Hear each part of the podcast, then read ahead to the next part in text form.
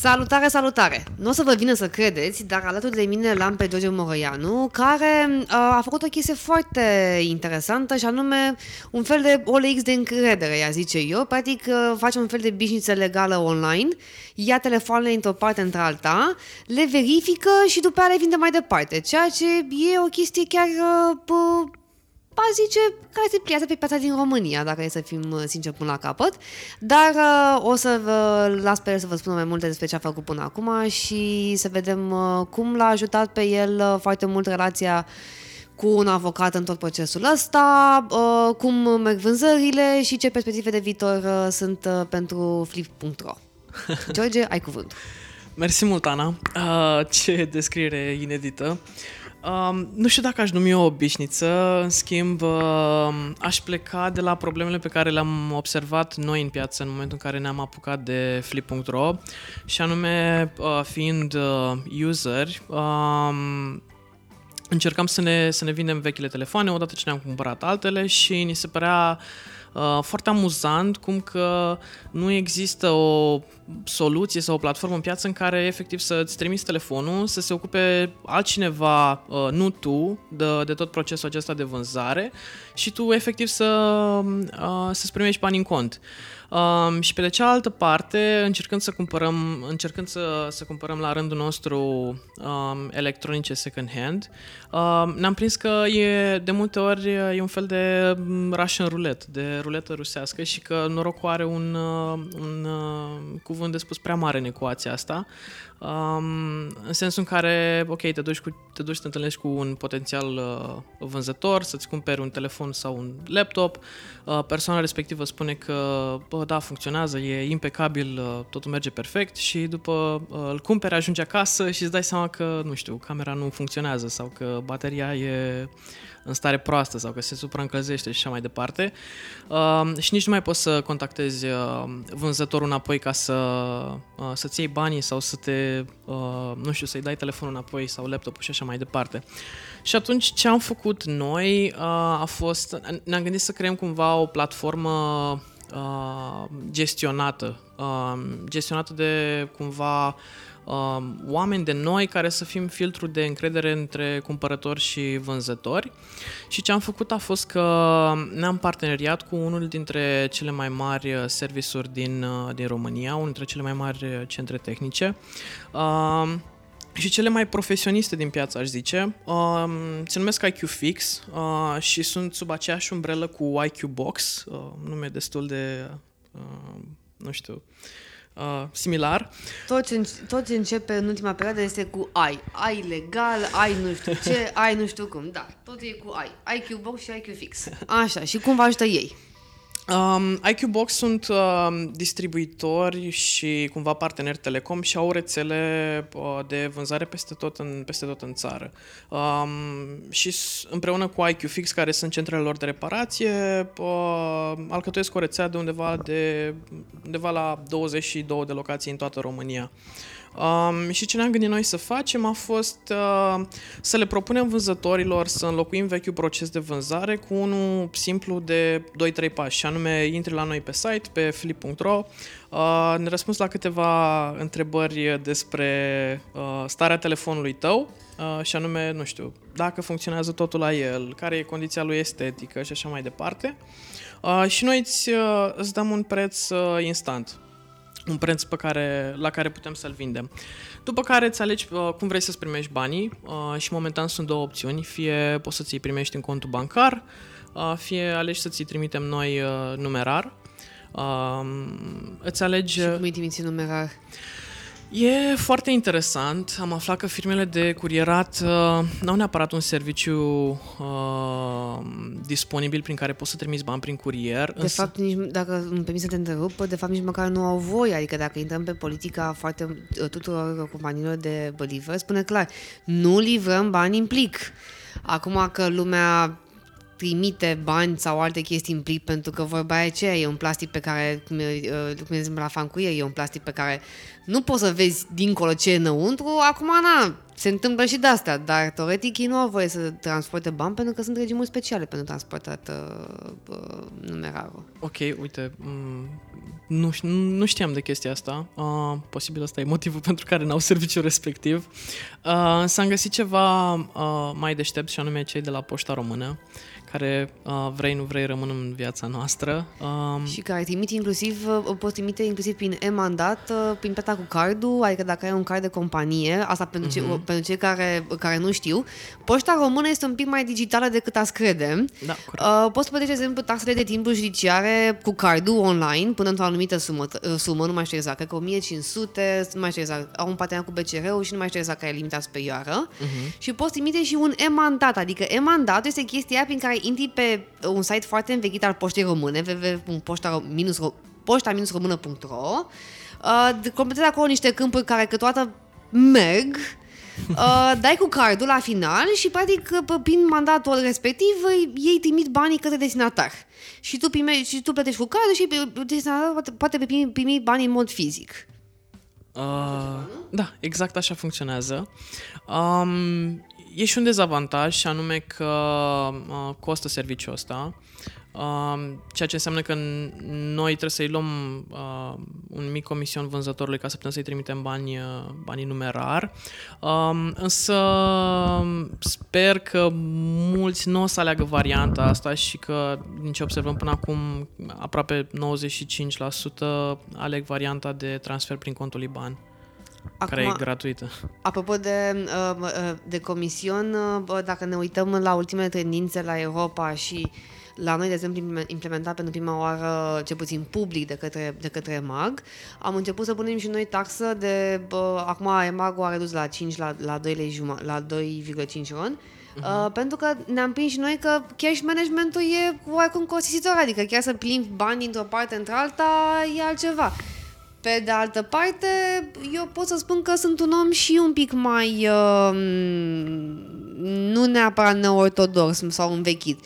Și mie îmi place cu cash din diferite motive. Că vorba dacă vreau să scot mâine banii de la o bancă, mă programează peste 5 zile. Și atunci poate că am nevoie de ei și, până la urmă, dacă, dacă să fim noi chiar foarte sinceri, am avut și un ministru, bă, prin, un premier, de fapt, care a spus că el primește salariu, se duce la primul bancomat și îl scoate de pe card. Și dacă ne uităm în general în data de 15 și 30 ale lunii pe la prin București, o să vedem cost la bancomate. Da, corect, așa e. Um, da, um, ideea e că vorbim de vânzarea telefonului și atunci uh, sumele nu sunt extraordinar de mari, adică și dacă vorbim de, habar n-am, un telefon uh, model iPhone nou... 11. Da, iPhone 11, ok, uh, poate suma maximă e de undeva la 3500-4000 de lei. A, pe cum uh, la voi. Da, și atunci uh, majoritatea vânzătorilor s-au simțit uh, foarte confortabil să primească banii în contul bancar spre deosebire de plata prin numerar. Uh, și revenind la procesul nostru, odată ce ți-ai evaluat uh, telefonul, vezi că bani poți să, pri- să primești pe el, uh, îți alegi metoda prin care vrei să fii plătit după ce îți vindem telefonul Uh, și îți alegi și metoda de... După care îți alegi metoda de... prin care vrei să trimiți telefonul la noi. Și aici ai două opțiuni. Fie mergi la cea mai apropiată locație IQ Box sau IQ Fix din orașul tău, uh, fie îți programezi un pick-up de către curier uh, din platforma noastră, vină la tine, nu știu, la birou sau unde ești și când vrei, să-ți ridice telefonul.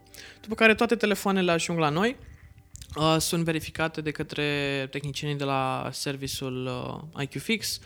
Uh, dacă este nevoie și ne-ai specificat că, nu știu, poate nu-i funcționează un buton sau are vreo defecțiune anume, îl și repară, îl curăță, îl dezinfectează, pentru că și asta e o problemă mare atunci când cumperi telefoane uh, second-hand de pe alte platforme, că habar n-am, poate nu știu unde a umblat telefonul ăla. Da, gen, mai spălați-vă și voi cu, când folosiți telefoane.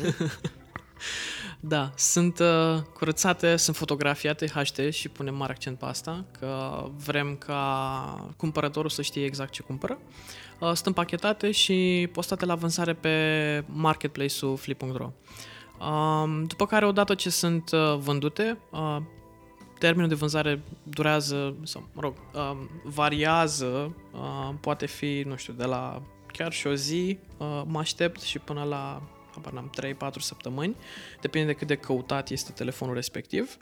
Uh, și în momentul în care e, vând, e vândut, trimitem banii în contul, în contul vânzătorului. Deci, practic, tu îți vezi de ale tale, îți trimiți telefonul la noi în, habar n-am, 10 minute, ți ia tot procesul uh, și îți aștepți bani în cont. Asta e, asta e value proposition nostru și cu asta ne-am propus noi să schimbăm modul în care se uh, vând astăzi uh, uh, telefoanele second-hand în, în România. Uh, bun, și practic, uh, deci eu intru pe site la voi, din ce înțeleg, uh, îmi pun acolo, bă, bă, fac, am, am un configurator, bănesc eu de la niște butoane în care scriu ce, ce, tip de, telefon, ce modele de, de, de telefon am, în ce stare e una alta, una alta, primesc un preț.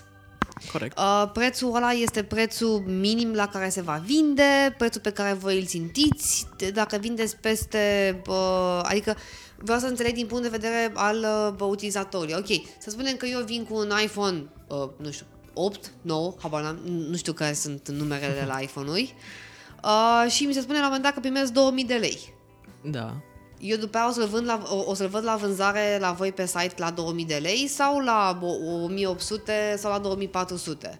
Pentru că și, de exemplu, dacă, adică vreau să-mi dau seama care ar fi diferența față de un, de un fel de uh, OLX sau uh, un fel de Facebook Marketplace, unde, practic, eu îmi setez acolo prețul pe care îl vreau. Uh-huh.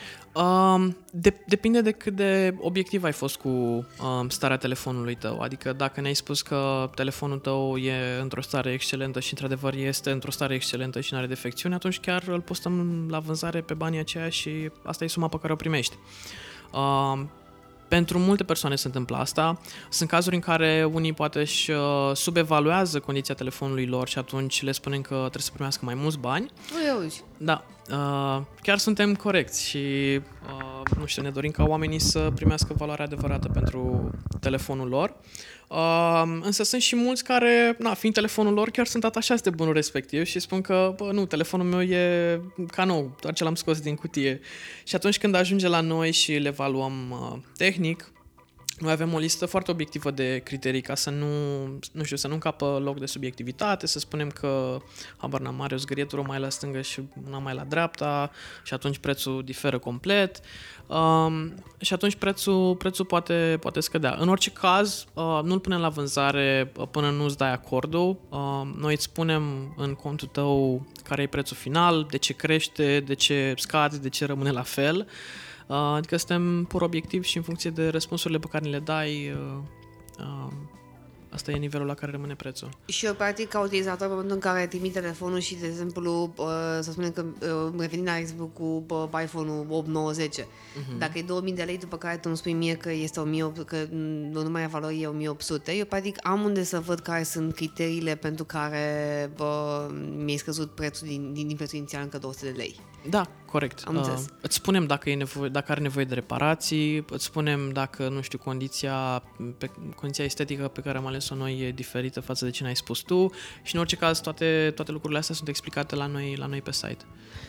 Bun, și acum întrebarea mea este uh, una cât se poate uh, uh, de simplă.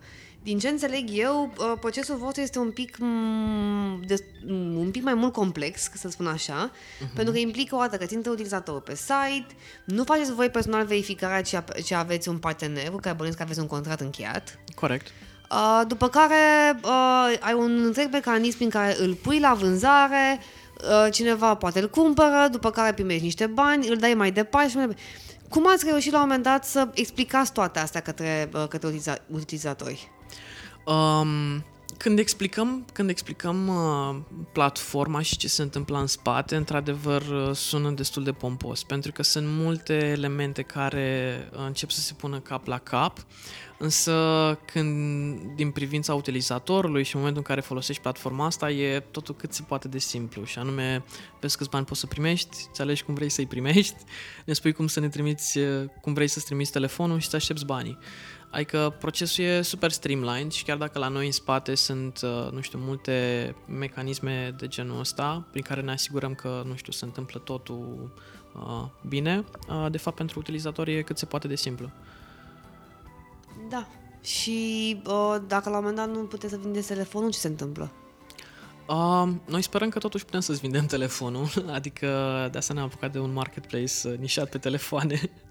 Uh, ce se întâmplă e că tu poți să-ți retași telefonul de la vânzare gratuit, adică ți-l trimitem uh, retur fără niciun cost. Deci, practic, voi și luați telefonul și îl și dați omului înapoi dacă cumva bă, ceva nu e ok bă, pe banii voștri. Corect, Și faceți și verificarea pe banii voștri corect. și reparațiile dacă sunt sau le scădeți din preț. Uh, nu, reparațiile deja nu mai sunt în contul nostru. Uh, Am înțeles. Depinde de... Uh, adică Nu, îmi a, spui- a, adică din, din ce înțeleg, bă, asta gen, nu știu, uh, curățare sau chestii de estetică, da. bă, co- bă, cosmetică, bă, așa exterior și mai departe, uh-huh. oricum le faceți. Deci dacă, Corect. dacă cumva telefonul ăla nu se vinde, mă, uh, măcar că bă, utilizatorul are avantajul că se, te, se bă, primește înapoi un telefon care mai e și frumos pe, pe deasupra și gen l-a, l-a spălat. Corect. Dar mă gândesc că, na, exact cum spuneai și tu, bă, sunt situații în care, domnule, uite, am nevoie de reparația asta, asta și asta. Cred că e puțin probabil, pentru că la cât de încapsulate sunt telefoanele în ultima perioadă, e cam greu să strici ceva la el. Uh, depinde. Uh, adică sunt, uh, îți dau un exemplu. Da, uh, chiar. Nu știu, avem, uh, poate vine un telefon care are, habar n-am, camera uh, de pe spate stricată. Uh, tu ne menționezi asta în uh, în calculatorul de pe site, ajunge la noi, noi vedem că uh, are camera uh, stricată și ce facem e că o reparăm pe banii noștri, după care când telefonul este vândut, îți uh, scădem din suma de bani pe care trebuie să, trebuie să o primești uh, prețul, prețul camerei respective pe care am reparat-o. Adică asta costul dacă eu am reparației. fost de acord uh, înainte Corect. să mi scazi din, uh, din asta. Da, și dacă ai fost de acord cu, cu reparația. Uh, dacă găsim reparații ulterioare pe care trebuie să le facem, deși asta se întâmplă uh, nu în foarte multe cazuri, uh, ți le comunicăm înainte și ne spui dacă ești de acord cu ele sau dacă vrei să-ți trimitem telefonul înapoi. Adică, practic, pentru vânzător nu e niciun risc involved. Da, și mi se pare fascinant că în anul 2019, când toată lumea s-a obișnuit să arunce un telefon ca să cumpere altul, dacă nu mai merge ceva, cineva chiar repară, știi? Adică e, din, din punctul meu de vedere, eu am crezut întotdeauna- întotdeauna că piața de telefoane mobile, cel puțin, nu se mai, nu mai merge pe, pe partea de, de servisare, pentru că vorba aia, adică eu știam că ultimele probleme pe care se întâmplă la telefon este când, evident, îți cade telefonul și se sparge tot ecranul și înlocuiești tot modulul.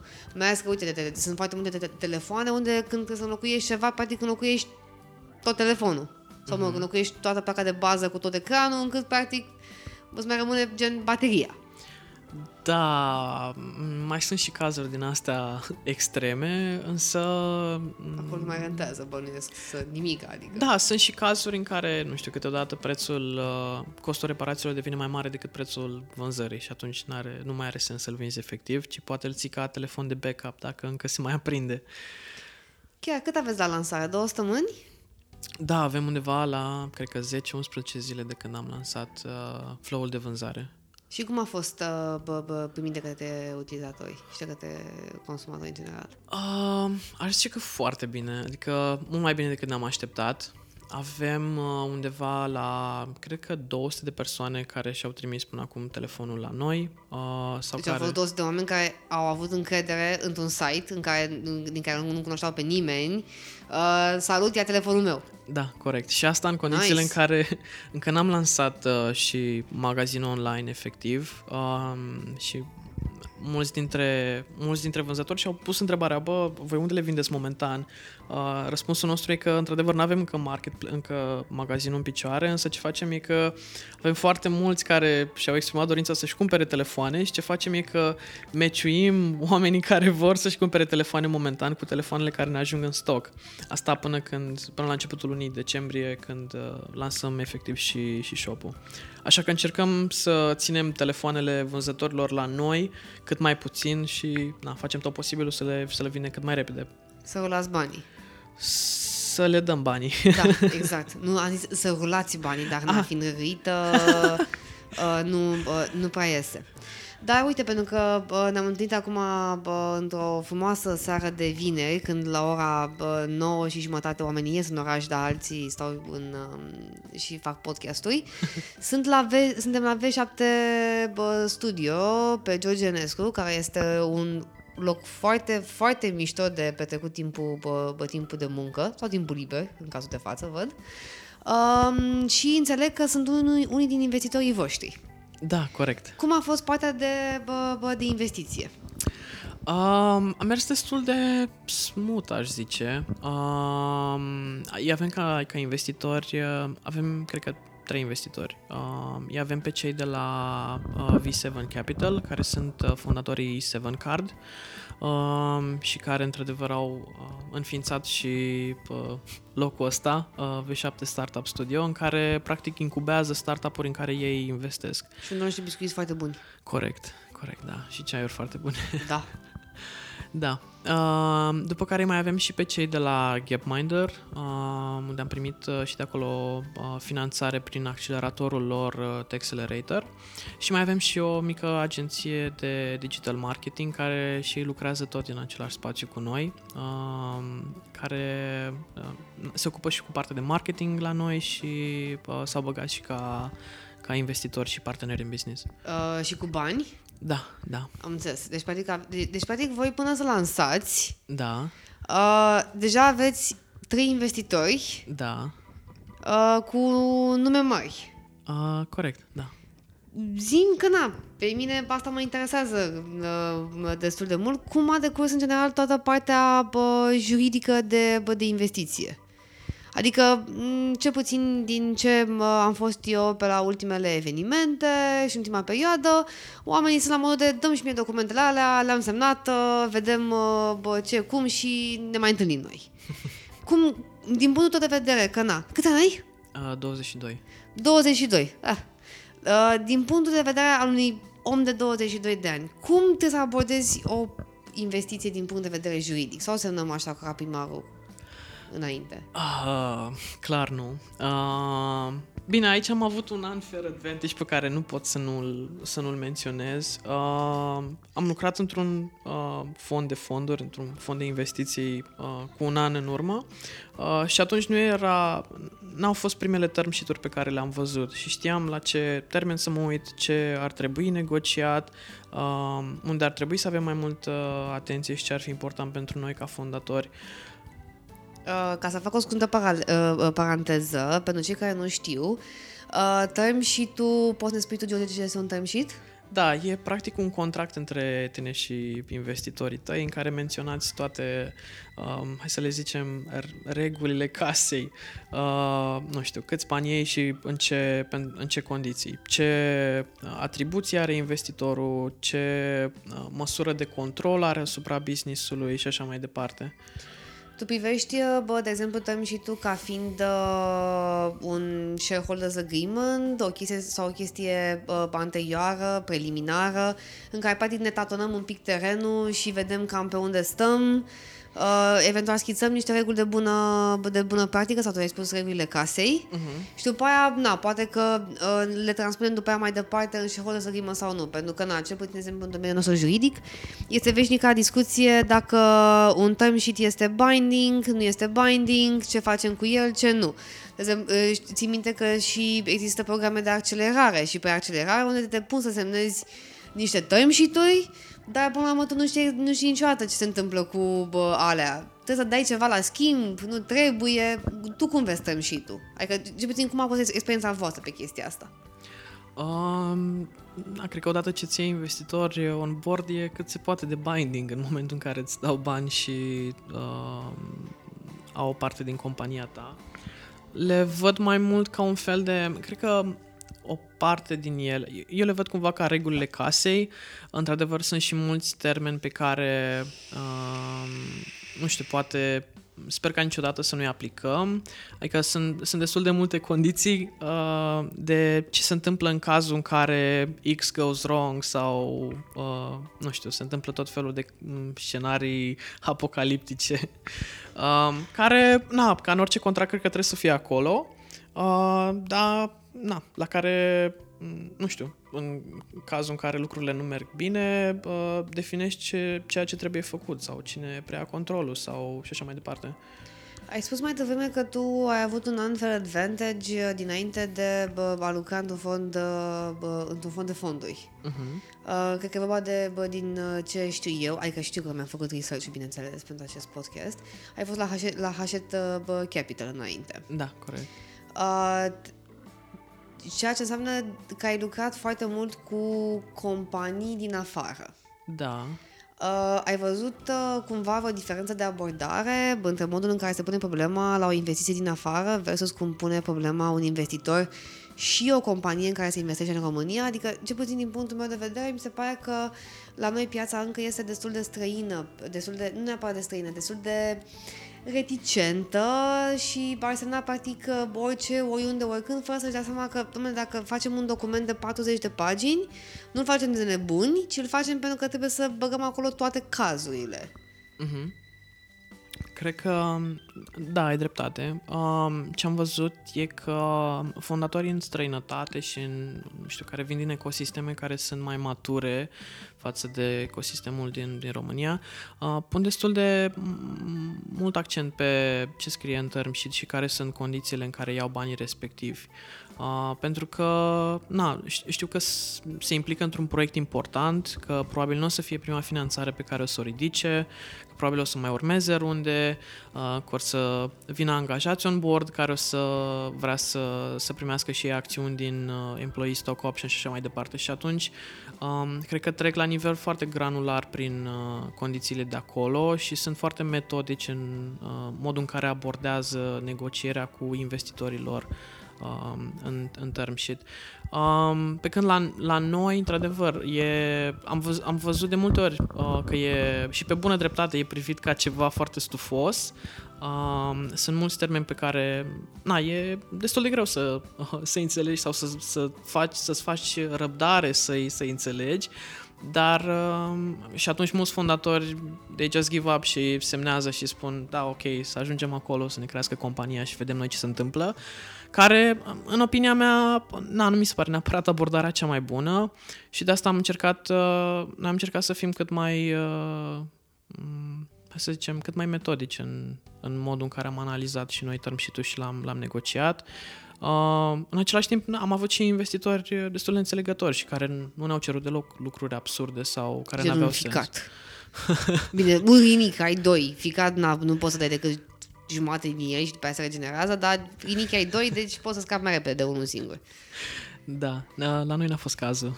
Și încă cum... avem toate organele. Da, încă. Ne auzit la următoarea investiție, știi? uh, cum a decurs la un moment dat uh, dacă ați colaborat cumva cu uh, avocați pe partea asta? Adică cât de important ți se pare ție că are uh, uh, rolul un avocat în toată chestiunea asta și cam ce așteptări ai avea tu de la el. Pentru că, uite, tu ești generația tânără. Eu deja sunt generația bătrână, vorbea, în două luni de zile fac 30 de ani, schimb prefixul. Um, cum vezi tu la un moment dat colaborarea cu un avocat pe partea de bă, investiții și, în general, de bă, curent bă, în societate? Um, cred că în momentul în care iei o investiție și uh, lucrezi cu un avocat, cumva cred că rolul lui e să te ghideze prin tot term și tu și să um, facă puțin pinpoint la ce ar trebui să, să la ce ar trebui să fii atent. Um, ar trebui să te ghideze prin negocieri și să-ți spună uh, ce e important pentru tine, pentru că, din nou, cum spuneam, sunt termeni care sunt destul de, de greu de, de înțeles. Uh, ce am mai observat e că un avocat uh, can either make or break a deal um, în, în investiții și anume poate sunt uh, un, un caz la care mă gândesc acum e cât de responsiv e pe lucruri și cât de rapid îți, răspuns, îți uh, răspunde. Adică am avut uh, am avut cazul unui avocat în care efectiv așteptam extrem de mult după, după răspunsuri și atunci ne era teamă că la un moment dat uh, efectiv uh, unul dintre fonduri uh, nu o să mai, nu o să mai fie interesat sau o să găsească altă companie în care să investească.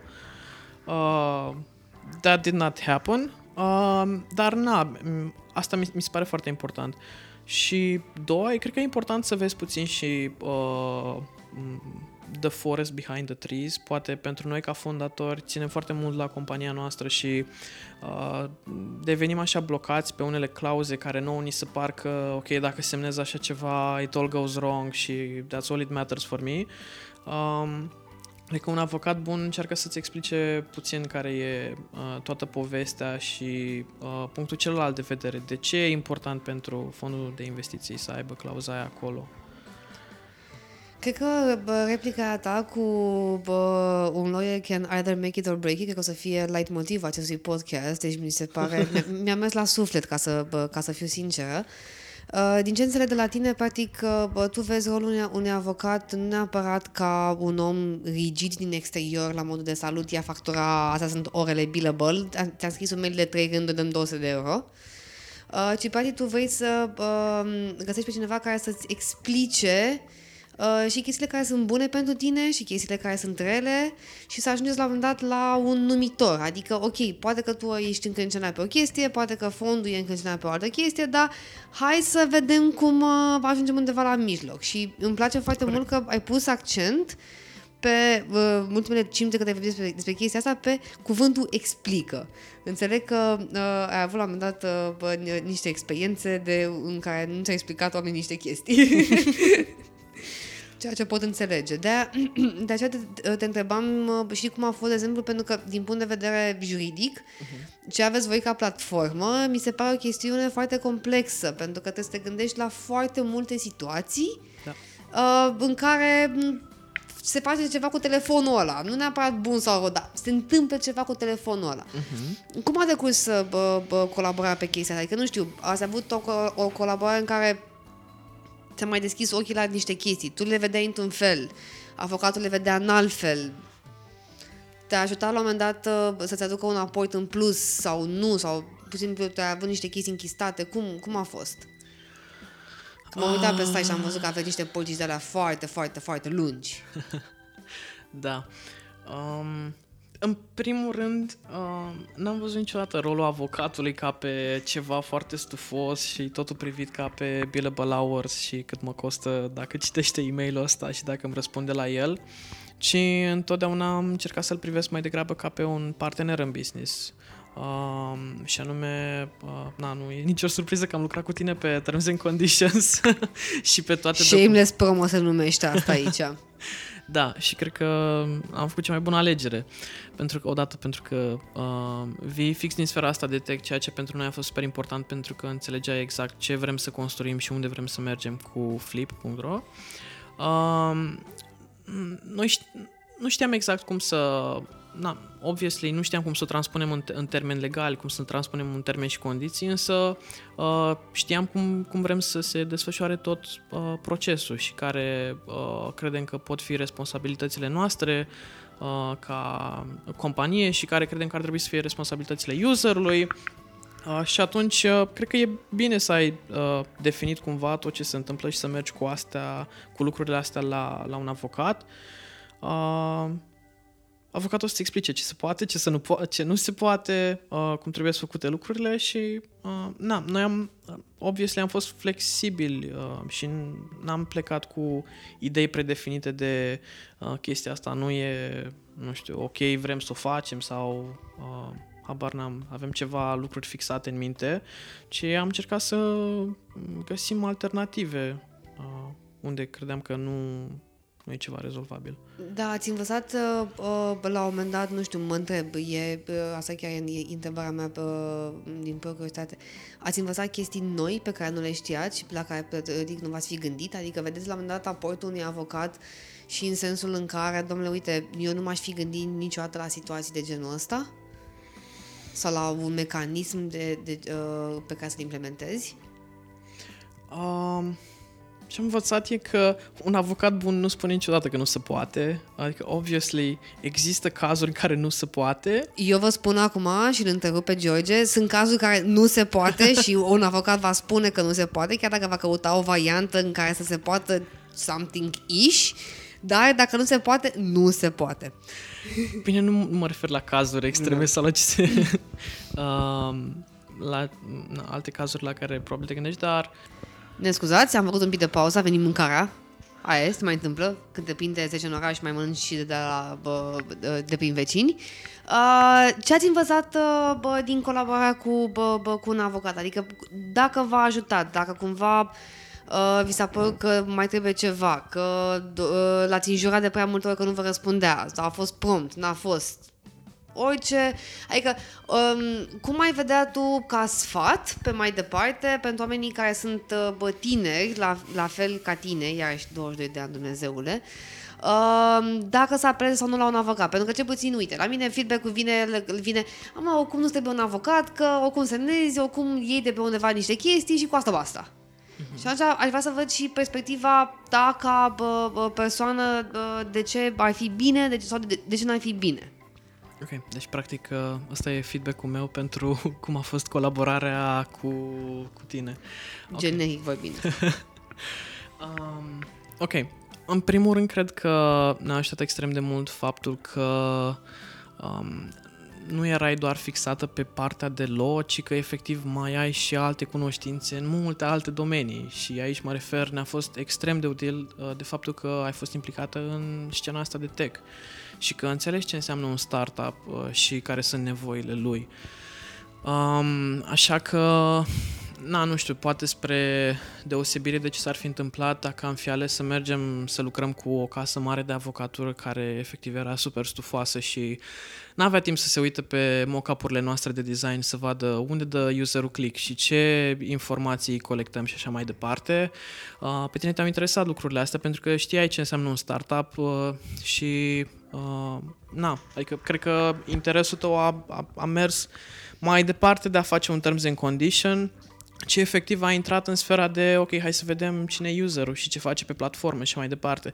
Și atunci toată relația avocat-client, uh, nu știu, uh, se transformă într-un fel, adică e mai mult de, hai să vedem cum facem um, hai să vedem cum facem platforma asta prietenoasă pentru user, astfel încât să-l facem să înțeleagă ce naiba scrie în termene, în termene și condițiile alea. Uh, nu să-i trântim în față un document de 40 de pagini care are numai terminologii necunoscute și asta din nou e un lucru pe care l-am învățat, că a fi avocat nu înseamnă să vorbești pompos, ci să explici uh, în mod legal și în mod avocatoricesc, uh, ca să-i spun așa, uh, toți, toți termenii aia pe înțelesul uh, userului. Uh, și cred că ești prima persoană care mie mi-a spus asta și pentru mine a schimbat foarte multe lucruri.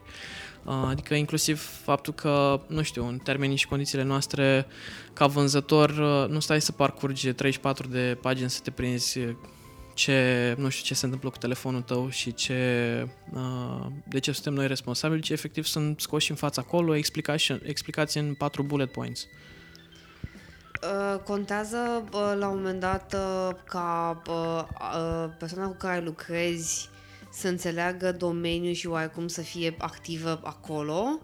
Adică, uh, na, până la urmă, bă, consultanți de, bă, bă, pe digital bă, există în toate domeniile, știi? Inclusiv Corect. juridic. Uh, contează foarte mult uh, ca uh, omul să înțeleagă, să țină cont de ceea ce vrei și tu până la urmă. Că, uite, mi-ai spus de chestia asta cu uh, explicatul uh, juridicului pe înțelesul uh, omului. Uh, pentru tine e o chestie importantă, adică dacă tu ai intrat pe un site și ai vedea chestia asta, ți, uh, ai crede că uh, ai putea să ai mai multă încredere în el? Da, da, da. Uh, de un milion de ori da. Um, cred că e un lucru foarte important care spune despre fondatorii startup-ului și despre oamenii care lucrează acolo că, bă, ne pasă de tine ca user și vrem să înțelegi până și partea asta din spate de terms and conditions, unde sunt în foarte mulți go the extra mile uh, să depune efort să facă și partea asta înțeleasă. Uh, ți-am spus, mie, adică am văzut foarte puține site-uri care fac asta. Am avut uh, wow moments când am intrat pe unele site-uri în terms and conditions și efectiv înțelegeam ce e acolo și nu numai că înțelegeam, dar erau explicat într-o manieră funny și care mă făcea să convertesc în user, adică inclusiv acolo era cumva un touch point important cu userul Și atunci când, pentru, pentru noi a fost super important că uh, na, ne-ai schimbat puțin uh, mindset-ul de la ok, trebuie să trântim un document de 34 de pagini acolo, în uh, bă, hai să vedem cum putem să ne folosim de termeni și condițiile astea, uh, astfel încât să ne facem treaba, dar în același timp să, uh, să ne împrietenim și cu oamenii și să le arătăm ce, ce face platforma noastră și să ajutăm să înțeleagă. Apropo de ce ziceai tu că un document uh, uh, care teoretic pare uh, fad și anost uh, poate să te convertească și să lucrezi cu chestia asta, uh, nu știu dacă ai citit vreodată temenii și condiții de la MailChimp. Uh, uh, MailChimp are la dat acolo uh, o clauză foarte, foarte mișto uh, la, la forța majoră uh, în care spune o apocalipsă zombie, da. că se întâmplă să scadă, de exemplu, un meteorit, să, că, și în momentul în care citești chestia asta, inclusiv eu ca, um, ca avocat mă uitam și eram dude, it's really funny și dacă da. este o chestie funny când eu îmi dau seama că nu este pus acolo doar de amuzament să scoți un pop-up în față, că băi, nici măcar nu era bolduită ca să-ți dai seama. Uh-huh. Uh, dar în momentul ăsta ești, băi, stai un pic, oamenii ăștia mi se pare că sunt oarecum relaxați da. Și își dau seama de importanța bă, unor teme și condiții care, până la urmă, uh, documentul ăsta este practic tot contractul dintre tine și toate părțile implicate. Da, corect. Adică de când intră un user pe site-ul tău, până când lasă telefonul și până când te va înjura după aia, sau nu, uh, tu ești legat de, uh, de aceste teme și condiții. Și mi se pare uh, destul de important uh, uh, ca omul care lucrează pe ele, cel puțin, să le înțeleagă el mai întâi. Da, așa e. Sunt uh, total de acord cu tine aici. Uh, adică mă bucur că un alt lucru de care mă bucur e faptul că ne implicați și pe noi în procesul ăsta. Și anume, nu în uh, procesul de creație, obviously, dar uh, odată ce aveam un draft, uh, mi-a plăcut foarte mult că ne-a implicat și, în, și pe noi în a ne cere uh, feedback pe cum, se, pe cum se întâmplă flow-ul, uh, în a ne întreba, nu știu, cum ar fi mai bine să procedăm în unele cazuri, adică simt că am contribuit și noi cumva în, în felul nostru. Acum, din punctul meu de, uh, din punctul meu de vedere, orice fel de colaborare avea cu oricine uh, trebuie să fie un ping-pong, adică că altfel te duci pe un site, dai copy-paste, ai pus acolo și urași la gară. Uh, așa cum tu, uh, tu întrebi uh, avocatul, consultantul, contabilul, uh, omul de marketing bănuiesc. De ce faci campania aia și bănuiesc că și la omul de marketing, de comunicare. Te aștept să te întrebe ce ai de făcut uh, în anumite campanii, ce mesaj vrei să transmiți, ca vezi să te trezești în de, bă, da, eu n-am vrut să zic chestia asta, dar cu toate astea, ia uite-le și boost posted, ce fac acum? da, corect, e exact la ce, ce mă referam, da. Și uh, cu toate astea, uh, cum vezi din punct de vedere, că uh, mă raportez acum inclusiv uh, că știu că tu ești acum la o facultate uh, privată. Uh-huh. Care, care e? Să spunem și ascultatorilor noștri. Da, uh, mai sunt și student în anul 4 la o facultate. Uh, e o facultate privată de business, se numește The Entrepreneurship Academy și uh, sunt anul 4 și sunt chiar prima cohortă de, din prima cohortă de studenți care a, care a început. Uh, e un model uh, de educație adus cumva din, din afară, din Olanda și e uh, puțin diferit față de ce propune uh, modelul educațional de business uh, pe care îl avem acum în țară și anume, ok, nu înveți business din cărți, uh, deși și astea sunt utile, ci mai mult uh, făcând. Și aici mă refer mai mult la zona de antreprenoriat, nu la management și așa mai departe. Um, și în ce sens e diferită?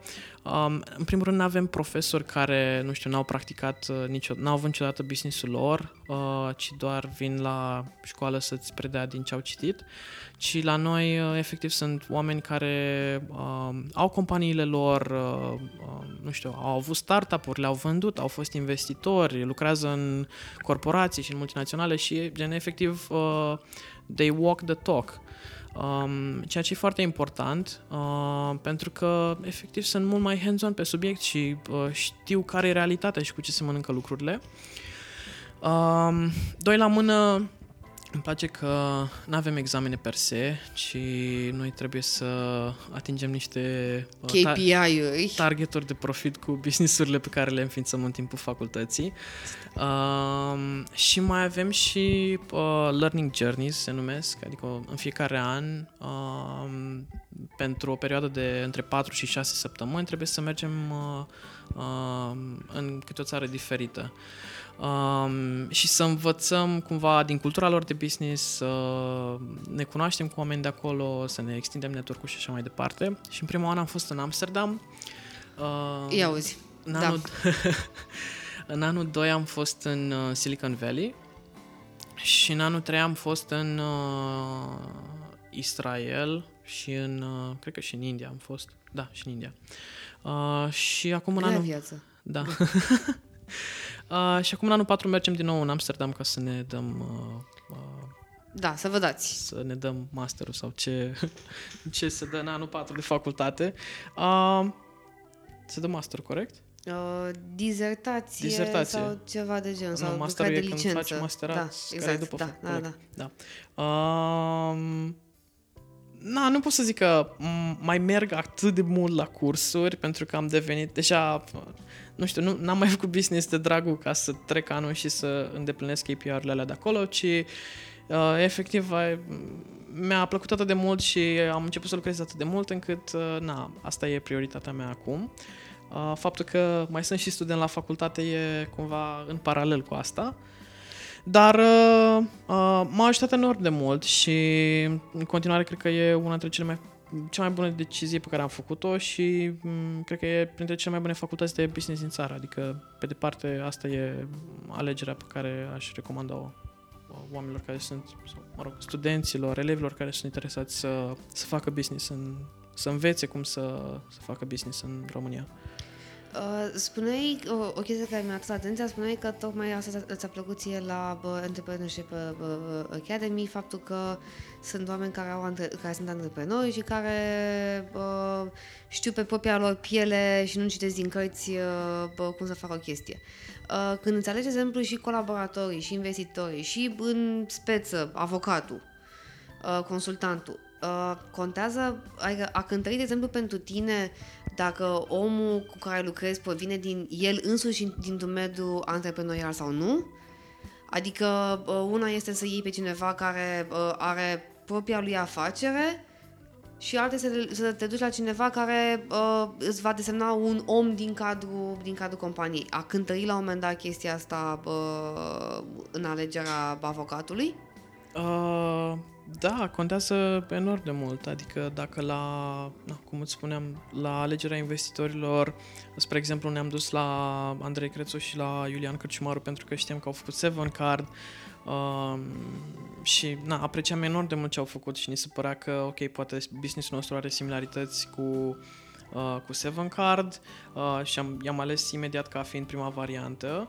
Uh, așa, cred că ar trebui să mergi și la un avocat uh, și să te uiți dacă, dacă am mai avut în primul rând tangențe cu uh, zona în care tu urmează să-ți deschizi business sau, uh, nu știu, ai nevoie de uh, ajutor legal. Adică, na, e, cred că e, în cazul ăsta e, e genul de caz în care clar îți trebuie cineva care e specific hands-on pe subiect și cunoaște despre ce e vorba uh, versus a merge la cineva generalist care, ok, he might do the right thing, dar poate pierzi mai mult timp că nu știe, poate, habar n-am, cere ajutorul cuiva sau uh, nu știu, nu, uh, nu știe uh, concret ce ai, ne- ce ai tu nevoie. Și contează în tot uh, bă, sistemul ăsta, de exemplu, onorariu, adică uh, ai fi ales un avocat care să-ți ia mai mulți bani, mai puțin bani, ți se pare o, bă, o chestie, mă, un onorariu mare, un onorariu mic, ai prefera să lucrezi orar pe pachete, pentru că uh, ce puțin în uh, pe piața de uh, servicii juridice, mai ales în domeniul de startup este, este într-un cont de umbră. Toată lumea, uh, totul îi se pare o chestie foarte fancy, adică, băi, da, uite că vrem să fim the, the, the, the next wave și să fim în pâinea startup-urilor, dar uh, e greu de lucrat cu startup-urile pentru că, în general, să fim realiști, foarte multe, foarte multe la startup foarte multe afaceri, nu dispun de resursele necesare și, în general, din punctul meu de vedere, juridicul e lăsat ultimul. Uh, da, înț- înțeleg ce spui. Uh... Adică dacă luăm o listă de priorități, bă, mai degrabă plătesc programatorul decât avocatul. Uh-huh. Înțeleg ce spui. Um, ce-i drept, modelul nostru de business e, uh, mi, ni s-a părut uh, încă din prima puțin mai uh, na, complex de, de pus pe hârtie și atunci am știut din prima că, ok, o să trebuiască să alocăm un anumit set de resurse pe, pe zona aceasta. Obviously, nu pot să zic că pentru un startup nu contează banii. Uh, na, m-aș minți pe mine dacă aș spune asta. Uh, dar în același timp, cred că mm, ar trebui să, să fii atent cu avocatul cu care merge. Cum spuneam, he, can, he or she can either make or break things și atunci poate ar fi mai bine să-ți bugetezi mai mulți bani aici uh, și poate să uh, tai bugetul de pe o lună de marketing sau de la programator pentru perioadă. Dacă zona asta de uh, legal e foarte importantă pentru tine Um, na, n-aș, n-aș subaloca resurse, în același timp uh, nici n-aș uh, merge cu prima uh, ofertă pe care o găsesc, uh, ci na, chiar aș cere mai multe păreri, nu numai din privința financiară, dar cred că și din privința în care, ok, înțelegi uh, ce avocat sau casă de avocatură, înțelegi mai bine subiectul pe care, uh, de care tu ai nevoie și ce vrei să faci. Și tu privești la un moment dat uh, uh, că ca startup privești legătura, de exemplu, cu, uh, cu avocatul ca o chestie de long term, adică, hei, salut, uite, am și o întrebare pentru că mi-a năzărit bă, bă, ceva prin minte sau doar pe chestii, băi, uite, am nevoie de asta on-off și după aia bă, fac eu uh, bă, pe lângă ce mă taie capul. Că mai e și genul ăla de categorie de oameni. Uh-huh. Um, mai, am, am 22 de ani uh, și sincer acum 3 ani când chiar uh, 3-4 ani când începeam primul startup credeam că așa se lucrează cu un avocat, adică efectiv te duci la el când ai nevoie de un contract sau când e a specific matter. Uh, ulterior mi-am dat seama că bă, nu e chiar așa, ci că ok, poate ai vrea să-ți dezvolți o relație de lungă durată cu avocatul respectiv, mai ales dacă e bun. Pentru că cu siguranță o să ai nevoie de multe alte chestii. Uh, prefer să știu că pot să scriu un e-mail ție sau să scriu pe WhatsApp și să te întreb uh, Uh, Aviz amatorilor că nu este bine să lucrezi cu, cu, cu clienții pe WhatsApp. da. Uh, și să știu că, ok, iau o decizie informată sau că fac ce trebuie versus, uh, nu știu, în asta să mă informez eu 5 minute pe internet și să fac o decizie guesstimated așa. Că, na, mă simt mult mai în siguranță știind că cineva calificat și profesionist uh, has my back și uh, se consultă cu mine în privința asta. Te-ar deranja cu ghilimele de rigoare, ca să zic așa, dacă la un moment dat uh, uh, avocatul cu care lucrezi ți-ar spune uh-huh. că nu știe anumite chestii? Adică eu bă, recunosc că am momente în relație cu bă, colaboratorii mei când le zic, domnule, nu știu chestia asta. Uh-huh. Adică nu știu și dacă nu știu chiar deloc, deloc, deloc zic nu știu și nu mă bag. Dacă, dacă nu zic nu știu, dar lasă-mă să îmi bat capul să văd ce iese. Te-ar deranja o asemenea atitudine pentru că uh, a existat foarte multă uh, și încă există în piață uh, uh, ideea că, domnule, în toate domeniile, dacă nu știe să-mi dea un răspuns uh, pe loc, atunci înseamnă că nu e bun în domeniul respectiv. Dar, la mod general vorbim, chiar în toate domeniile aproape. Mm, mi se pare cea mai pură formă de onestitate și apreciez enorm de mult oamenii care spun bă, nu știu să fac asta, lasă-mă să mă interesez, lasă-mă să întreb și să învăț. Uh, cred că e efectiv uh, ei sunt oamenii care au mindset-ul potrivit cu care să, să lucrezi, adică sunt într-un growth mindset și nu neapărat în, nu știu, mindset-ul ăla uh, blocat în care, ok, își dau seama că nu știu, Uh, dar totuși dau un răspuns care probabil nu e corect sau, uh, nu știu, se feresc să răspundă uh, tocmai ca să, nu știu, pară că știu și să nu riște relația cu clientul și mai departe. Când de fapt cred că clientul apreciază super mult um, când, când ești deschis cu el și spui, bă, nu știu, lasă-mă să găsesc o soluție. În același timp, mi se pare fair atunci când uh, uh, nu știi și nu e zona ta de specialitate să uh, decizi că, ok, poate ar fi mai bine să recomanzi pe altcineva în proiectul respectiv. Um, dar da, asta e părerea mea. Chiar apreciez enorm de mult oamenii care spun nu știu. Și mereu am discuția asta cu toți partenerii uh, și toți colaboratorii third party cu care lucrăm. Uh, chiar le menționăm la început de drum că, uh, bă, e în regulă să nu știi anumite lucruri. Uh, clar, nici noi nu le știm pe toate uh, și sunt multe pe care le învățăm, dar apreciem foarte mult atunci când spuneți nu știm, avem nevoie de ajutor. Pentru că, na, nu suntem perfecți. Uh, de asta suntem împreună să ne ajutăm reciproc și să mai aducem resurse din altă parte dacă e nevoie. Ar trebui ca uh, avocatul care lucrezi să gândească pe long term, adică să vadă la un moment dat și dincolo de ce ai tu nevoie în momentul ăsta. Că îmi spuneai, la, îmi spuneai acum că, uh, câteva întrebări, uh, că na, ai doar 22 de ani și că când te-ai apucat de, uh, de business, uh, tu credeai că e o, chestie, e o chestiune punctuală, la modul în care, domnule, uite, uh, asta vreau să fac, uh, dă-și mie, dă mie un contract, o ceva. Uh, acum, după ce ai niște ani de experiență, trei investiții în spate, în diferite ture, uh, vezi și toată relația cu colaboratorii în general, printre care și avocatul, uh, ca fiind o chestie mai de lungă durată, Adică gen să te deschizi față de el, să zici, uite, eu aș vrea să fac asta la momentul T0, asta la T1, asta la T2, hai să vedem dacă putem să ne gândim în perspectivă?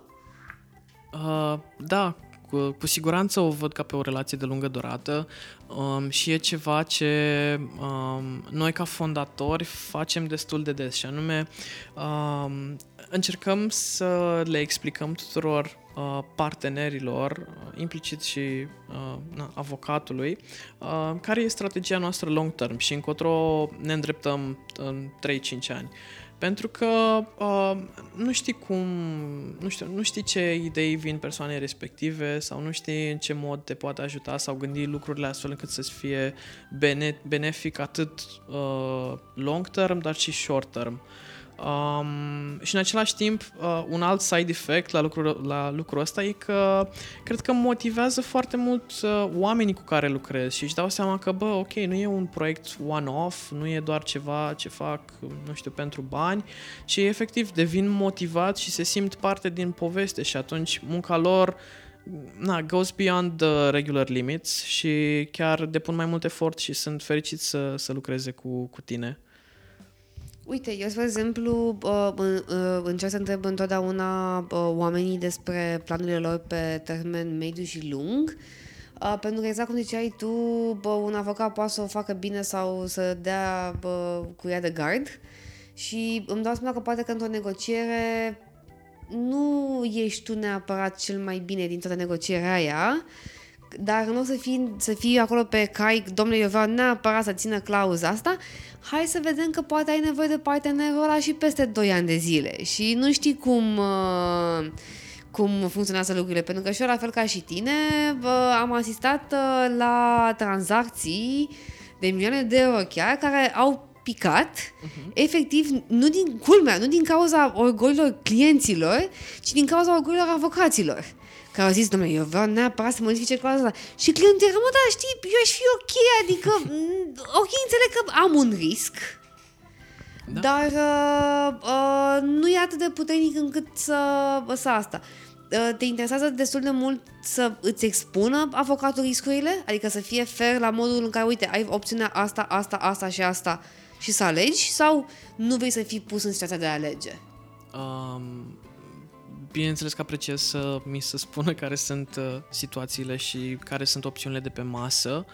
Uh, în, într-adevăr, e exact genul de situație în care nu mai vezi pădurea din spatele copacilor și la un moment dat devii, devii atât de fixat pe, uh, nu știu, a-ți impune clauza respectivă și a semna cu ea așa cum vrei tu, încât uh, uiți că de fapt în spate, na, mai sunt și alte variabile, mai sunt și alte lucruri care contează și că poate, na, lucrul respectiv nu e uh, cel mai important lucru.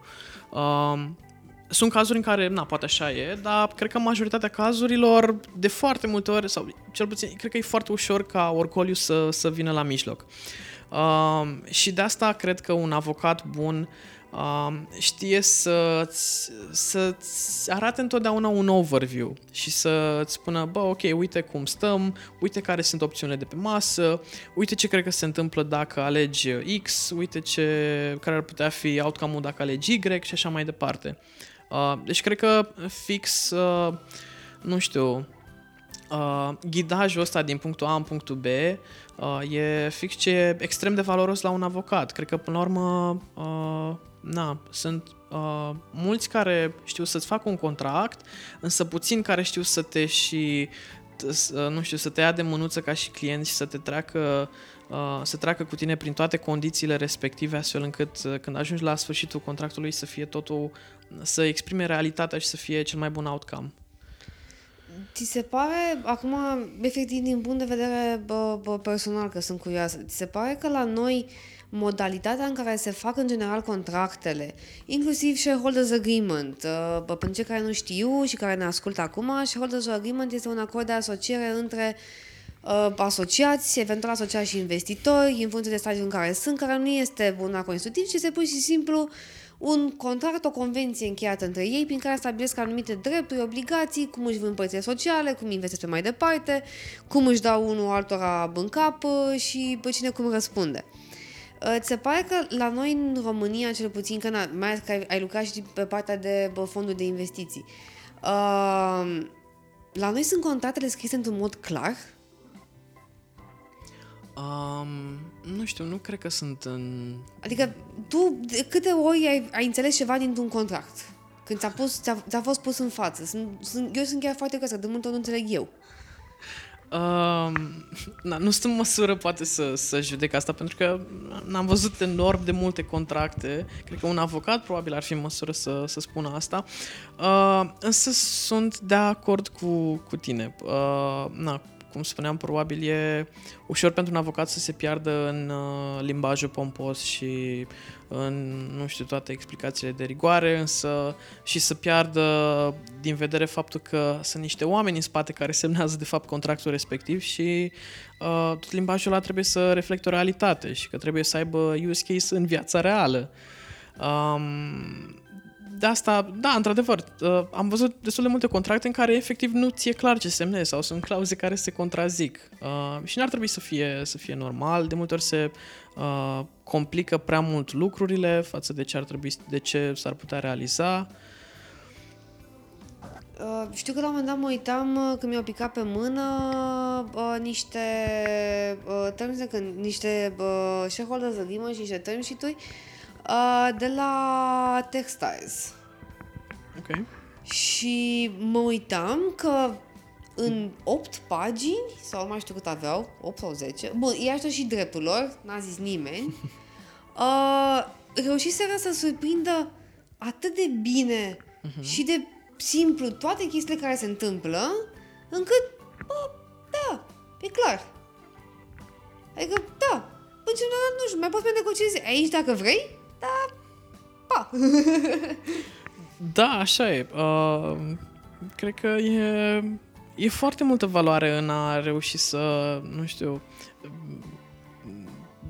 să aduci în fața celor care semnează strict esențialul și să nu-l complici fără rost. Pentru că din toate, nu știu, clauzele astea în plus sau toate cazurile la care te poți gândi, pot apărea o grămadă de complicații pe, pe, pe parcurs sunt de acord cu tine aici, dar uh, pentru că tocmai spui și tu că sunt foarte multe situații care pot avea pe, pe parcurs, nu le și reglementăm, adică nu le și scriem.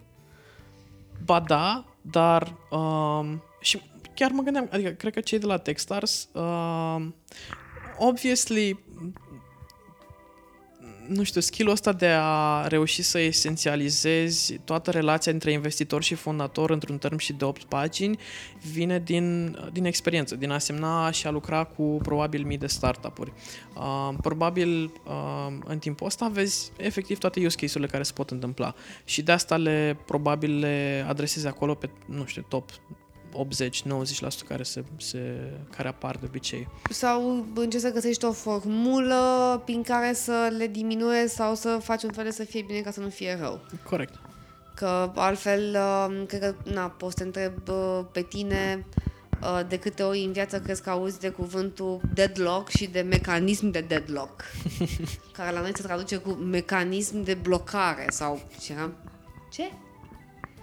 Pentru că sunt, uh, sunt noțiuni complet, uh, complet distincte, dar eram curioasă uh, cum te-a ajutat pe tine la un moment dat uh, toată experiența ta dintr-o uh, facultate, ca să fiu și eu uh, în ton cu lumea, paralelă, uh, în tot ce înseamnă uh, antreprenoria de zi cu zi. Pentru că, na, bun, juridicul din punctul meu de vedere este o bucată uh-huh. care, da, te poate ajuta la un moment dat sau nu, depinde de cum e, bă, de, de cum e situația, dar uh, tot ce înseamnă mediul antrepre- totul este conectat într-un mediu antreprenorial și de business. Și atunci, uh, cum, cum vezi tu pe, uh, bă, în viitor toată partea asta? Cum, cum vrei să scalezi? Să scalezi, de exemplu, platforma bă, din punct de vedere al funcționalităților. Ce vrei să mai bagi? Cum, uh-huh. cum te ajută toată interacțiunea cu oamenii pe care tu bă, îi întâlnești să mai dezvolți niște, bă, niște chestii? De exemplu, cum e feedback-ul primit pe, bă, pe platformă? Am înțeles. Uh, e o întrebare uh, bună și răspunsul e destul de amplu. Avem o viziune destul de long term pentru, pentru Flip uh, și știm sigur că vrem să mergem, uh, vrem să construim multe tooluri prin care să le venim în ajutor vânzătorilor și cumpărătorilor. Uh, și cred că, na, nu știu, probabil ce m-a ajutat cel mai mult uh, din facultate sau din zona asta de a avea profesori conectați la realitate e uh, fix faptul că ești up-to-date cu ce se întâmplă pe piață uh, și că, nu știu, reușești să uh, să surprinzi exact nevoia consumatorilor și să fii, nu știu, toate resursele tale să fie focalizate în zona asta de ok, cum pot să servesc eu clientul respectiv cât mai bine sau cum pot să-i uh, rezolv nevoia. Um, și cred că asta e cel mai, cel mai important lucru pe care na, mulți, îl, mulți îl uită și plecând de aici, cred că restul vin de la sine. Adică odată ce ai înțeles nevoia clientului, e foarte ușor să, uh, să scalezi așa pe uh, orizontală și să vii cu mai multe soluții sau cu add-ons. Adică, practic, pe măsură ce identifici câte o nevoie, să dezvolți câte un produs sau facilitate conexă ca Corect. să adresezi nevoia respectivă. Că vorba uh-huh. nici pe Amazon n-a fost ce este astăzi, ci uh, Bezos a vrut să facă un magazin de vândut cărți. Corect. Uh... Nu o nebunie care, se, mare mașină care se plimbă singură, adică în curând. Da, și cred că ce au făcut cel mai bine e că au înțeles că m- totul stă la baza înțelegerii clientului. Um, și odată ce, ce înveți asta, na, eu cred că chiar toate vin de la sine. Odată ce uh, vezi cum soluția ta îi ajută pe clienți um, și care e feedback-ul lor la ce ai construit tu, uh, de acolo poți să tot uh, să, nu știu, tot poți descoperi nevoi și oportunități prin care să servești nevoia clientului cât mai bine. Am și eu aici o curiozitate personală. De unde numele de flip.ro? Mă, flip, nu flip.ro. Uh, sincer, ne-am gândit că e, e um, în engleză e expresia aia to, uh, to flip, to flip coin? nu, to flip something, to flip a, um, to flip a house, spre exemplu, to flip a phone, um, în, spre exemplu, a converti uh, un obiect în bani. Um, și de acolo a venit denumirea de Flip. Ni se pare, ni s-a părut foarte, nu știu, ușoară, foarte memorabilă. Um, Acum, adică dacă să fiu foarte sincer sus, mă că te întrerup, uh, eu când, când aud flip, eu mă gândesc la flipper, care e un delfin. Da, na. Să știi, uh, cred că ne-a mai spus o persoană asta. Vezi, deci nu sunt bună. Bun, măcar atâta lucru. Da. Dar uh, Da, într-adevăr, cred că e un nume memorabil și uh, mulți, sunt mulți care chiar știu expresia to flip uh, something and turn it into money, așa că, da, sper că uh, funcționează în avantajul nostru. Și ce planuri aveți uh, pentru viitorul uh, apropiat, adică acum în decembrie, ianuarie? Că știu că ați lansat și bă, campania foarte interesantă Iați un telefon pe viață. Da, avem un, un, un concurs foarte amuzant și anume uh, unul dintre primii 1000 de vânzători care se înscriu și își trimit telefonul la vânzare prin Flip uh, uh, pot, poate câștiga un telefon pe viață, ceea ce înseamnă că odată la 2 e ani... cu Asterix, deci stați liniștiți. E, are, niște, are niște condiții și chestia asta. Da, dar sunt condiții destul de soft, adică odată la 2 ani îți în, Flip îți înlocuiește telefonul cu, cu unul nou. Um, cât despre planuri, urmează să lansăm marketplace-ul și să, să, să începem să dezvoltăm partea asta de magazin online care cred că va fi foarte interesantă. Și anume că în sfârșit cred că oferim oamenilor o alternativă la ruleta rusească care e acum pe piață. Ci efectiv vor fi na, capabili să iau o decizie în cunoștință de cauză. Și anume, ok, care e telefonul pe care îl cumpăr, cum arată, a fost verificat, ce funcționează la el și așa mai departe. Le oferim garanție și tot felul de, de beneficii. Da, zine o chestie pentru um, cei, care ne, cei care ne ascultă. Uh, unul, ce cu garanția asta? Că ai spus, ai spus că de garanție. Ce da. fel de garanție dai? Uh, cumpărătorilor le oferim garanție de 100 de zile, asta e standard la achiziția oricărui uh, uh, telefon de la noi, pentru că um, chiar dacă sunt telefoane second-hand, credem extrem de mult în calitatea verificării noastre tehnice pe care o facem la fiecare telefon. Um, și de asta, na, we walk the talk și oferim oamenilor uh, siguranța asta și um, încrederea că, ok, poți cumpăra telefon de la Flip fără să să, nu știu, ai emoții că ceva poate nu funcționează. Um, așa că, na, oferim oamenilor uh, Și garanția asta funcționează când ai garanție comercială, nu e garanție legală. Corect. Uh, garanția asta, uh, adică nu trebuie să o dea în, în temeiul legii pentru că e un alt, nu e un produs uh, nou. Corect. Dar uh, asta înseamnă garanție, din, uh, înțelegi un fel de uh, mecanism, uh, 30 de zile îți dăm bani înapoi no matter what sau 100 de zile în care îți reparăm bunul? Uh, ai 100 de zile în care dacă ceva ce noi am verificat la telefonul respectiv, ceea ce na, e practic tot, uh, cumva nu mai funcționează, uh, îl poți trimite la noi și noi, noi îl reparăm, după care ți-l trimitem înapoi gratis. Și uh, mai spune acum o chestie pentru că, uite, eu am fost foarte curioasă și m-am interesat atunci când, uh, când am început uh, să scriu. Um, care este diferența dintre second-hand, refurbished și resigilate? uh, ok. Refurb... Cred că am primit destul de des întrebarea asta. Exact, și pentru că de, de am și pus-o, pentru că este o întrebare, uh, mai ales având în vedere ultimele, ultimii ani în care există acțiuni de marketing la noi pe partea de resigilat, uh-huh Uh, lumea nu mai asociază neapărat, adică lumea asociază un fel de marketplace ca o vânzare second hand, da. sinceră să fiu, uh, dar, o, dar o vânzare care are loc uh, de către o companie care primește un bun înapoi care tu, dar care după aia îl bagă iarăși în cutie, ca să zic așa, și îl vinde mai departe, care e sigilat, ca o chestie o, complet diferită. Iar refurbished e și mai diferit. Da, așa e. Um, cred că um, deși au denumiri uh, complet diferite, uh, într-o anumită măsură se, se aseamănă cât de cât. Uh, refurbished sunt efectiv, na, în cazul telefonelor, sunt uh, telefoane care sunt uh, reparate, recondiționate și aduse în stare aproape ca, ca nouă. Um, telefoanele second-hand, cumva, și chiar mă gândeam la diferența asta, că de multe ori suntem întrebați dacă noi vindem telefoane second-hand pe flip. Uh, depinde. Sunt telefoane care, majoritatea telefonelor ajung la noi și sunt în stare na, foarte bună și atunci nu are sens să intervenim decât să le curățăm și să și... le uh, împachetăm și să le postăm spre vânzare și altele care au nevoie de, de reparații și atunci le reparăm. Deci în cazul ăsta cumva ele devin uh, refurbished.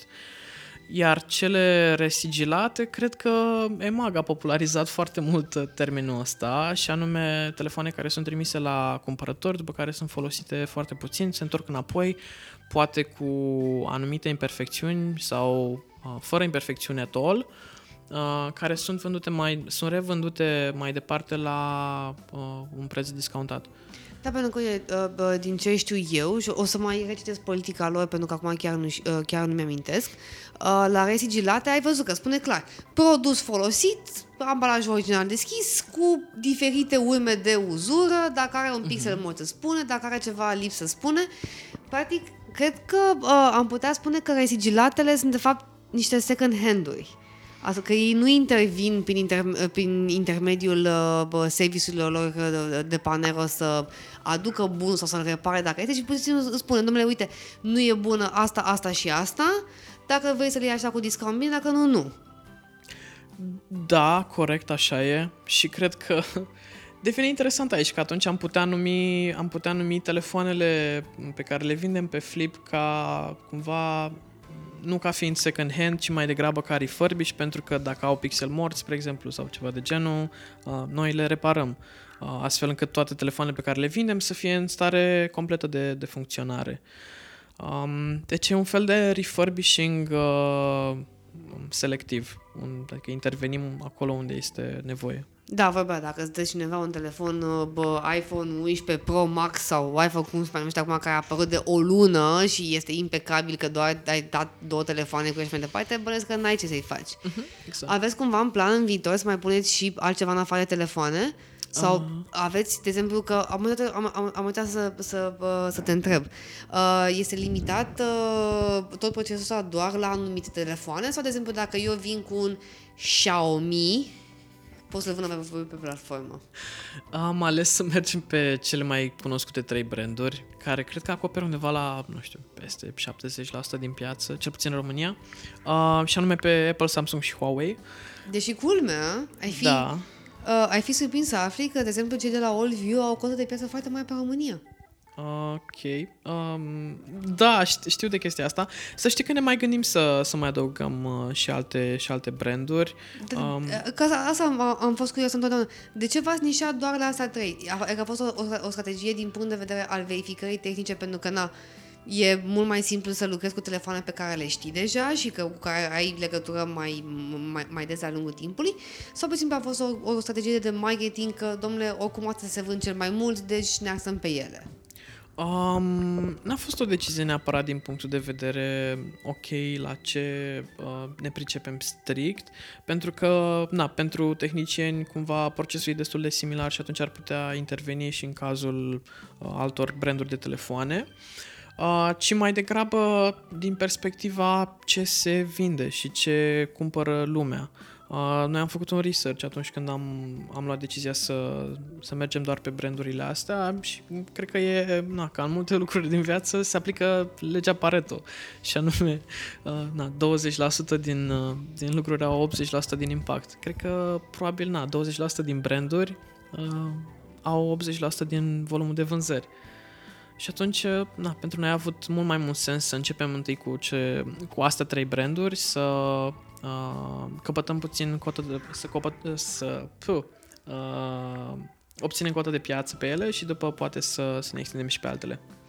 Uite, de exemplu, eu întotdeauna mi-am dorit uh, și o să râs de mine uh, un telefon de la CAT. Și, okay. și de ce?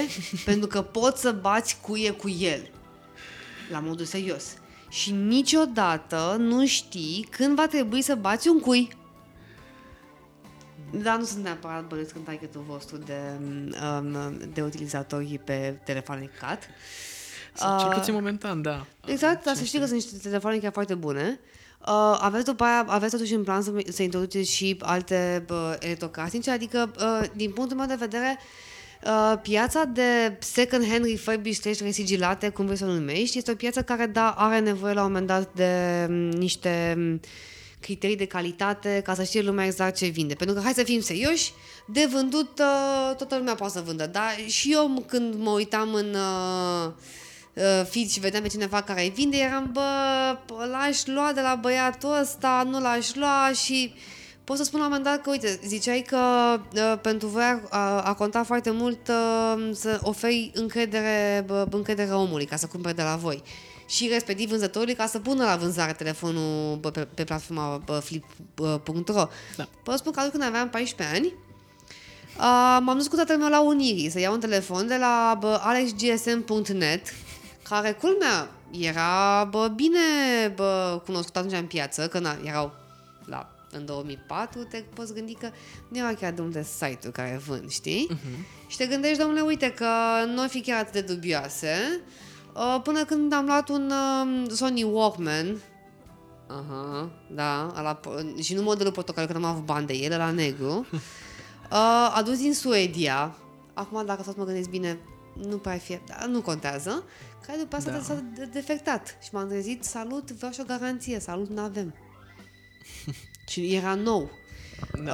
Uh, din punct de vedere bă, bă, al uh, produselor second hand, e destul de mult mai tricky toată situația asta, pentru că aici chiar n-ai de unde să știi. Și vorba aceea, pot să-ți dau niște replici de bă, iPhone și Huawei care să fie unul la unul nici măcar să nu te prinzi pe asta. Um, nu chiar. Să știi că se întâmplă destul de rar, dar să, să mai primim în service uh, telefoane care nu sunt uh, originale, uh, să na, tehnicienii își dau seama și le trimit înapoi. Adică am, am fost destul de surprinși. Uh, nu, nu vedeți uh, pe- expresia feței pentru că nu aveți cum, am niște oricât cepele. Ce? Um, cred că second hand și-a, sau mă rog, ca și timeline cumva, uh, termenul ăsta și-a pierdut cumva, sau mă rog, probabil n-a avut niciodată m, vreun pic de atractivitate. Um, ce încercăm noi să facem e să redefinim cumva cuvântul ăsta și să îi dăm un alt înțeles și anume dacă e second hand nu înseamnă neapărat că ceva e în regulă cu el, ci în cazul nostru doar că are un preț mai mic. Um, pentru că, na, odată ce trece prin procesul ăsta de verificare, bă, noi chiar ne asigurăm că, bă, atunci când îl cumperi de la noi, totul funcționează și e, uh, e totul în regulă cu el. De asta oferim și garanție, uh, de asta, na, avem și sediu pe, uh, pe site ca să, să știi unde să ne cauți. Adică, na, cum spuneam, venim ca un fel de managed marketplace în piață și încercăm să, să aducem încredere și transparență în uh, vânzarea și cumpărarea de electronice uh, second hand. Deci Ceea ce- înțeleg uh, bă, că practic uh, bă, ai spus electronice, deci în viitor probabil că veți vrea să băgați și alt gen de produse în platformă. Da, cu siguranță uh, și ne și gândeam de la început să ne extindem ușor, ușor și pe laptopuri, tablete și poate smartwatch-uri și alte um, accesorii. Um, momentan, sincer, uh, piața de smartphone-uri e cea mai mare și cea mai accesibilă, așa că de asta am și ales să, să începem aici. Dar uh, cu siguranță suntem deschiși și avem în, în timeline să, să ne dezvoltăm și pe alte nișe. Întreb pentru că, um, din punctul meu de vedere, mă uitam că piața de ele- electronice a devenit o piață foarte interesantă, adică toate chestiile sunt foarte scumpe. Și înțeleg la un moment dat nevoia de a-ți lua ceva nou, cum e ca la o, maș- ca la o mașină, știi, doamne, eu vreau, mai, mai sunt oameni de genul ăla, cum ești și mama mea, uh, eu vreau mașină nouă, mai ieftină, dar să fie măcar nouă. Uh, pe de altă parte, bă, când ajungi să bății un smartwatch pe care dai 40 de milioane, să zicem, și vezi că bă, într-un an de zile nu mai faci nimic cu el, parcă te gândești de două ori. E, e, e ca la mașină, știi? Îți cumperi un BMW bă, seria 5, ți-ai pus fundul în el, l-ai scos din showroom, jap, 15.000 de euro scade valoarea, știi? Și atunci e cumva posibil să uh, existe de la an la an o creștere de uh, produse second hand, pentru că dacă la un moment dat, uh, bă, știi cum este, cu cât ar fi mai ieftin uh, un produs de nou, eu mă uit cum mai, mai cumpăr uh, bă, private label-uri, gen fierbătoare de la Starlight, care costă 50 de lei, știi? Da. E, pe la un moment dat nu mă gândesc să iau unul second hand, pentru că cu cât să le iau? 25? Dar când un telefon nou m-ar costa 60 de milioane și practic dacă aștept încă o lună să-l vândă cineva ar fi 50, Da, Hai toc- că m-aș mai gândi. tocmai asta încercăm să, uh, să facem și să explicăm cumpărătorilor că second hand e de fapt o alegere smart, uh, mai ales dacă cineva verifică calitatea produselor. Și atunci devine uh, alegerea cumva uh, e mai mult pe, pe preț efectiv. Adică nu e nevoie să uh, plătești prețul de, prețul de magazin ca să primești un telefon care funcționează ca și cum doar ce l-ai cumpărat din magazin. Um, și atunci, na, într-adevăr, cred că de fapt, foarte, crește foarte mult uh, piața de, de second hand, uh, chiar crește de undeva de 3-4 ori mai rapid ca piața de, uh, cel puțin în telefoane, de telefoane noi cumpărate anual. Um, și numai în România, spre exemplu, anul trecut am avut undeva la 1,8 milioane de telefoane second-hand cumpărate. Asta în condițiile în care piața de telefoane noi, spre exemplu, era undeva la 4-4,5 milioane. Adică e, e extrem de mare și crește din ce în ce mai mult, pentru că oamenii sunt din ce în ce mai aware de, uh, nu știu, deciziile pe care le au la, de alegerile pe care le au la îndemână.